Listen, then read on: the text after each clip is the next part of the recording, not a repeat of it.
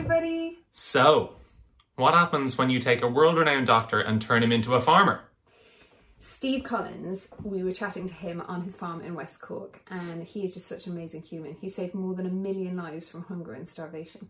Yeah, and he has battled the WHO. He's fought against all of the major kind of global pharma, big ag bodies to help to, you know, bring food to like starving populations in West Africa, essentially. And now he has taken all his information, all his knowledge that he's gathered over the years about nutrition and phytonutrients and nutrient rich foods, and he started growing blueberries and aronia berries on his farm in West Cork. And he has discovered that there might even be a secret cure for. Don't say it. We won't say it. Bleep. Listen in and you'll find out. Yeah, so if you want to hear about why polyphenols are good for your health, and like this guy knows the book on why polyphenols, those colorful pigments in our foods, are going to save our lives, and why they might, they're the most important, essentially, nutrient in our diet that isn't even classed as a nutrient yet. Um, tune in and come in with us as we take a beautiful wander down to the wilds of West Cork. So please help us support our journey by liking and subscribing and comment below and let us know if you have any topics you want us to talk on or if you have any thoughts about this one or any questions you want us to pass on to Dr. Steve.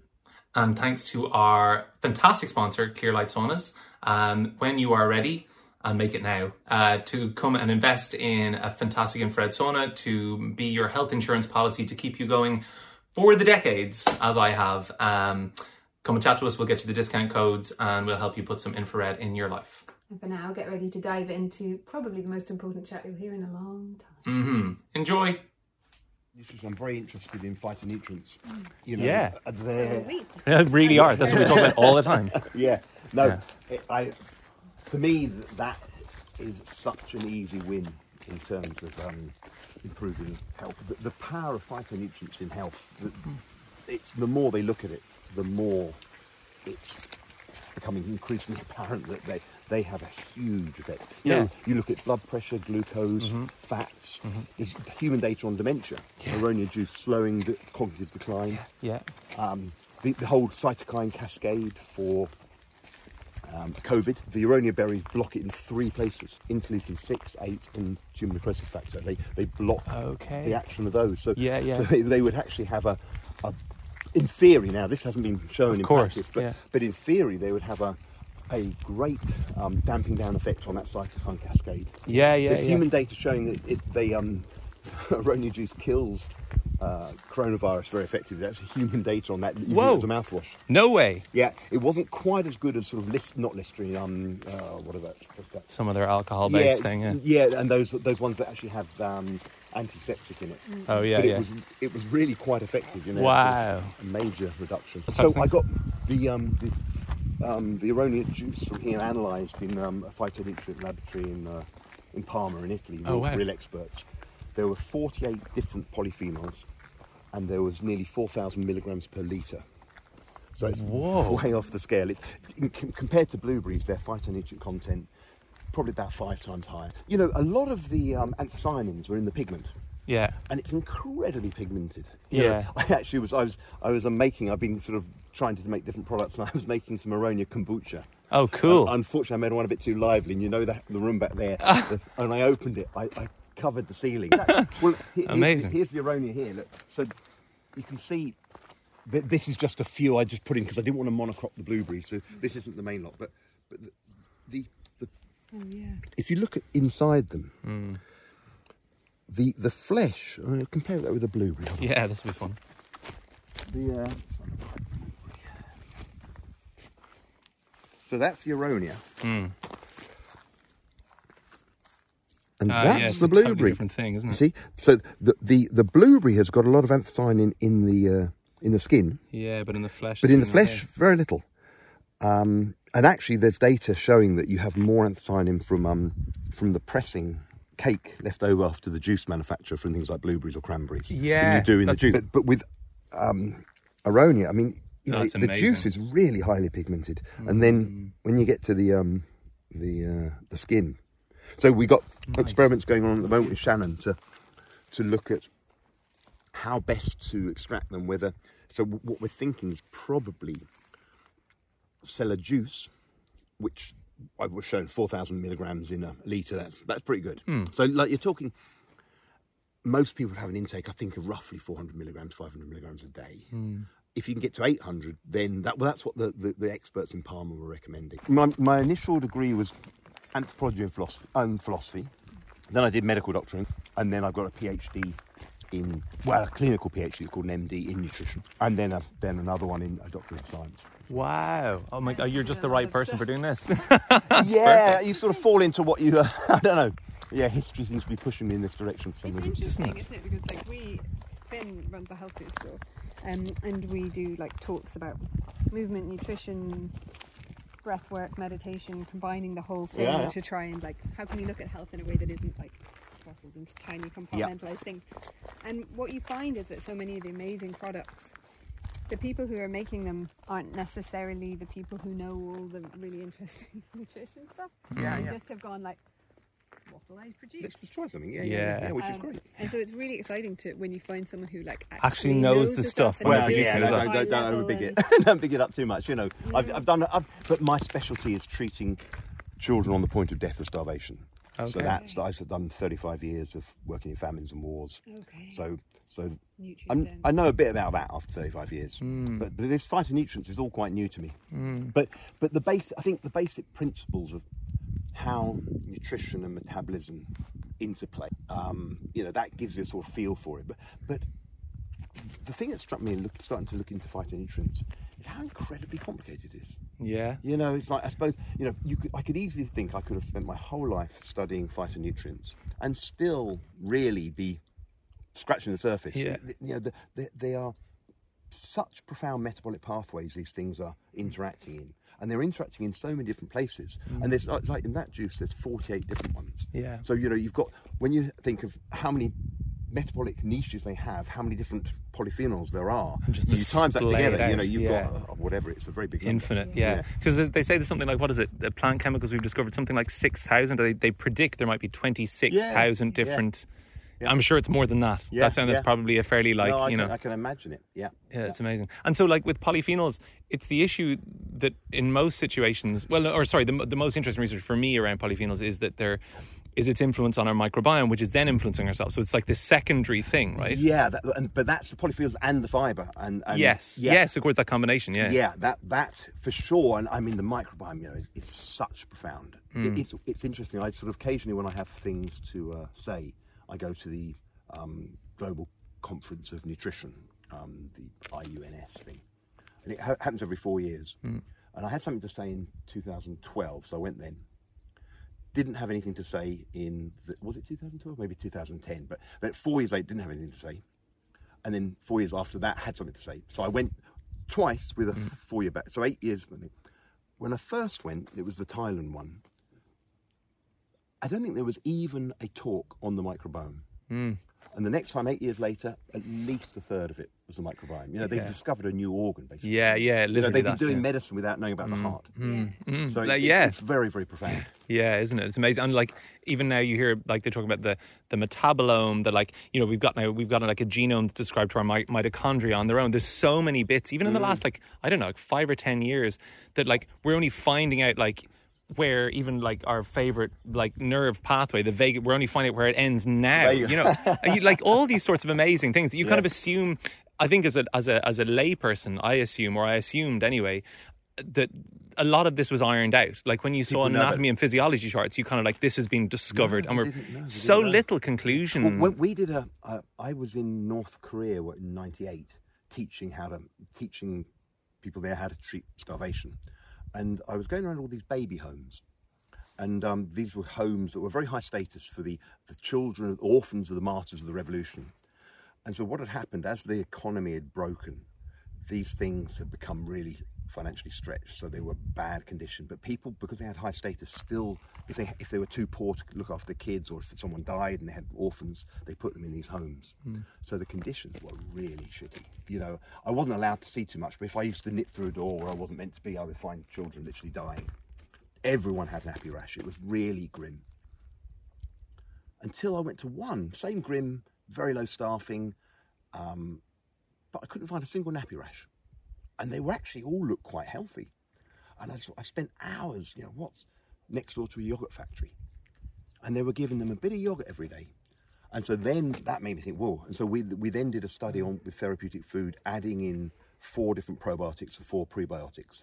And we reduced mortality significantly in the recovery phase. Wow. Yeah, that, and, but that was that was about, God, it was um, 2009 we did, or eight we did it, and it was about 1,500 kids, and it was I think one of the biggest studies ever on probiotics and the sort of microbiome at Wow. that point. But But now, you know, very much an offshoot at the time as well. It wasn't Yeah, like designed to focus on. No, no, Yeah. no, no. But it was just that the, these, you know, the probiotics. I hadn't even heard of the microbiome at that Yeah. stage, but, but I saw from the yogurt probiotics were having an impact. So I thought, well, let's let's see if we can replicate that in Amazing. a little powder. Easy. Yeah. So, and, and did you like at that stage where your nutrition, you, like when you were dealing with like infants who were starving, was where was your your nutrition knowledge at? Like when, like as a, somebody who's in the medical profession, because we conventionally see and not routinely, less and less routinely, but we tend to see a lot of adversity still when it comes to the medical profession and their willingness to embrace the idea of diet as an intervention in and of itself, as opposed to just like, Yeah, ah, yeah. yeah. go and do that as well No, want. I I'd learnt almost no nutrition in medical college. Hmm. A little bit about obesity because that was in St Bartholomew's in London. That's you know they were seeing more obesity. They didn't see any starvation. We Hmm. Yeah. had one lecture on kwashiorkor and marasmus. That was it. Okay. Um, but having having I had travelled for two years before college, so I knew I'd done medicine to work abroad, and so then in my holidays I would go and get um, holiday jobs in Africa, and I actually got stuck in Africa in in '85. Got caught in the war and I just didn't go back for a year, and I travelled all around and then got caught up in the the um, famine of the '84 to '86 famine in the Sahel. wow. I wow, was wow. I was in the Sudan Darfur bit Jesus. not in the Ethiopia bit. But then, so I had exposure, and so that made me more interested. I'd reading about it, but but no, I hadn't actually formally been taught. At that stage, it was like Plumpy Nut, etc. Was the kind of thing. there. I wasn't No, even there yet, was oh, it? God, no, no. So that's my speciality. So, Okay. so Plumpy Okay. Nut was invented in 1996. Hmm. It was first started to be used in a tiny bit in 1998. Is it But- that late? Wow. yeah, mad. but but that's what I that was why I got certain awards, or whatever, because I developed the delivery mechanism for Plumpy Nut globally. To You're treat- kidding me. Yeah, to treat Well, people. this is in- weird talking to the person. That's weird. Yeah, so the wow. community-based management of acute malnutrition, we called it CTC, community-based therapeutic care originally, Wow. Okay. but it was taken on with on by the UN in 2005. So I had I had seen into in it was 1998 when I was in South Sudan this terrible famine, and I'd seen I was actually doing um, some. I'd set up some centres for concern, and then I was doing an evaluation for Médecins Sans Frontières, and I'd seen them trying to implement inpatient care and they were really good teams. They had a they had this cookbook, the, the little blue MSF book, really good book. They were implementing it, and they had actually had people crushed to death in queues trying to get in this thing. You know, it was a disaster. yeah. And I just realised this can't work. You know, you cannot make a, a model that has supposedly therapeutic feeding centres only had 100, space for 100, then you had to replicate them with mm. all the logistics on the mm. staff that meant. If you were addressing a situation that had 30,000 starving kids, you know, you're not going to get that to work. And so you have to bite the bullet and say, look, I'm sorry, the world has let you down, you people. We, we're going to have to treat the majority in their homes. Because we can't, if, we, if we're so focused on the minority, the majority can't help at all.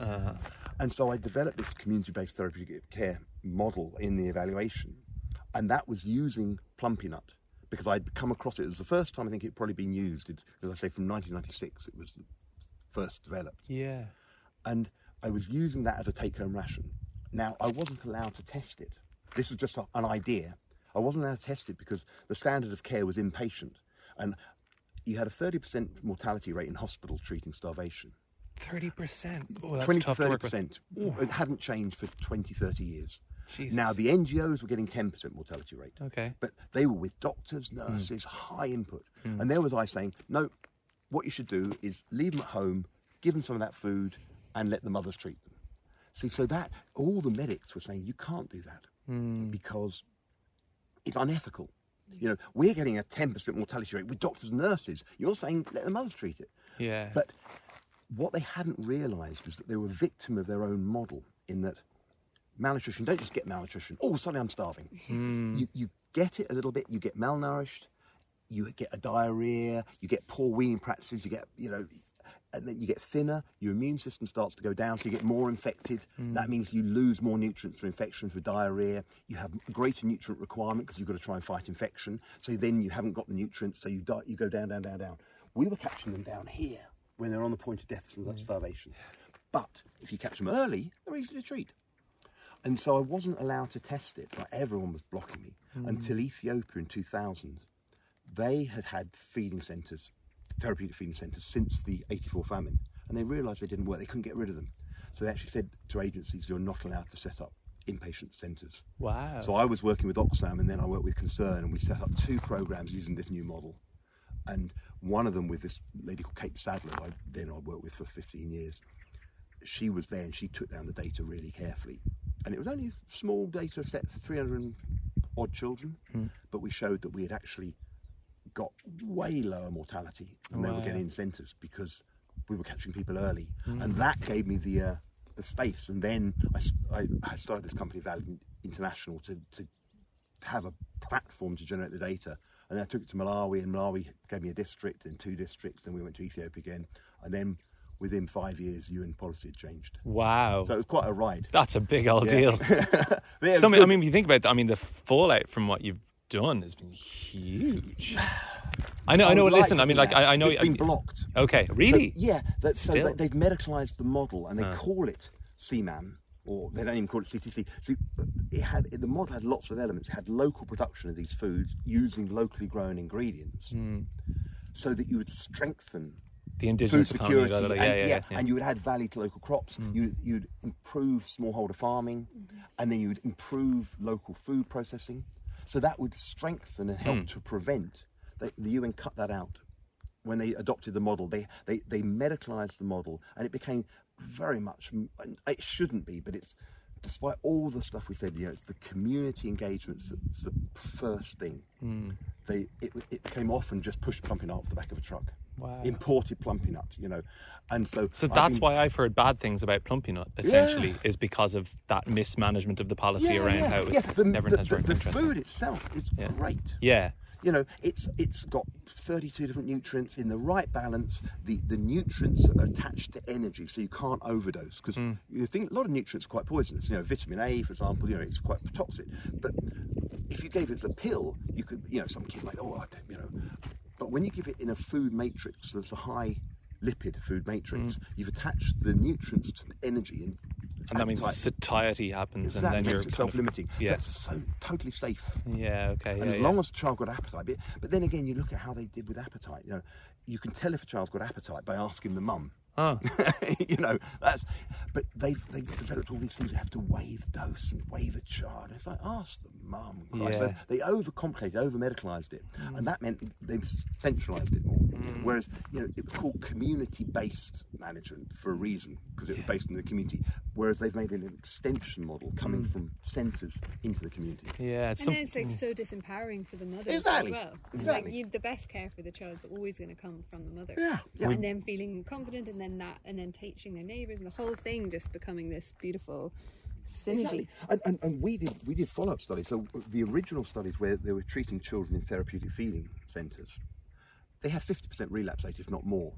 We did follow up studies of community based programs that we were designing that were done well and empowering mothers. Mm-hmm. And we had about a 2% relapse rate. And in fact, the mortality rate of the children we discharged from our program was less than the mortality rate in the base background mm. population. And you because can- mothers didn't work. yeah. You And you can imagine that the the offshoots from that mother, com- like i- within her community, being Exactly. seen. Ripple- to- yeah. the ripple effect, because yeah. they may be poorly educated, but they're not stupid. Mm. No, you know? yeah, It's exactly. They know that's how the to thing. live, they know how to survive, they're and- humans, like, yeah. and and and so a lot of what we do was mother to mother. Mm. You know, or actually you, you have to include the fathers because in a lot of cultures, even though the mother cares for the child, the father makes decisions Yeah. about access to food, about access to resources, Yeah. whatever. But we also, you know, we, I, I set up a charity, Valid Nutrition, an Irish charity, Yeah. to make these things locally, and we Oh, had cool. a 15-year research program. See, the problem with the plumpy nut recipe is 30% of the ingredients are milk, and milk is always imported into Africa.